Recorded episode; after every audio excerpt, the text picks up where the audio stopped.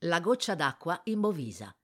La Bovisa è una giungla in gabbia, perché le massicciate ferroviarie FS e Nord sono come sbarre per l'incredibile foresta urbana che emerge alle spalle del Politecnico, annunciata da due giganteschi gasometri utilizzati a inizio Novecento dall'Union de Gaz per produrre l'energia, appunto il gas, che serviva ad illuminare Milano.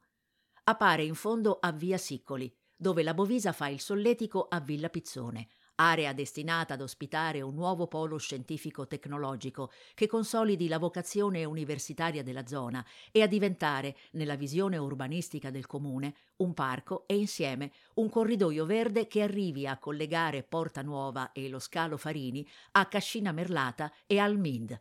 La sorpresa? Intanto il nome, scelto e deciso da alcuni cittadini della Bovisa, ma alla fine adottato da tutti. Goccia, riferimento evidente alla forma di goccia d'acqua che questa autentica Amazzonia urbana riproduce sulla mappa. Inaccessibile, almeno ufficialmente, ma familiare per l'attivissimo comitato spontaneo, nato per difendere la bellezza spontanea di questa foresta di decine di ettari, poco addomesticata. Ci sono rovi e sterpaglie, pioppi, robinie, porzioni di architettura industriale e alberi dalle radici invadenti che sventrano gli strati di catrame rimasti lì per decenni a rammentare la storia di questo luogo.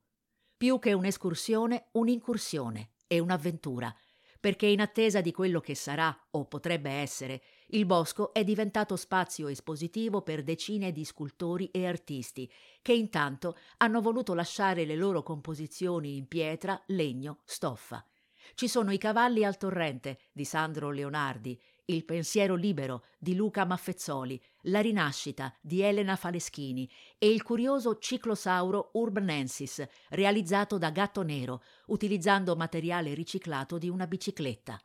Dai piani alti della vecchia torre Aem si coglie meglio l'enormità di questo oceano vegetale e la forza scenografica dei due gasometri. La goccia aspetta di avere una seconda vita, se la meritano la Bovisa e l'intera Milano, sempre in debito di spazi verdi e di foreste.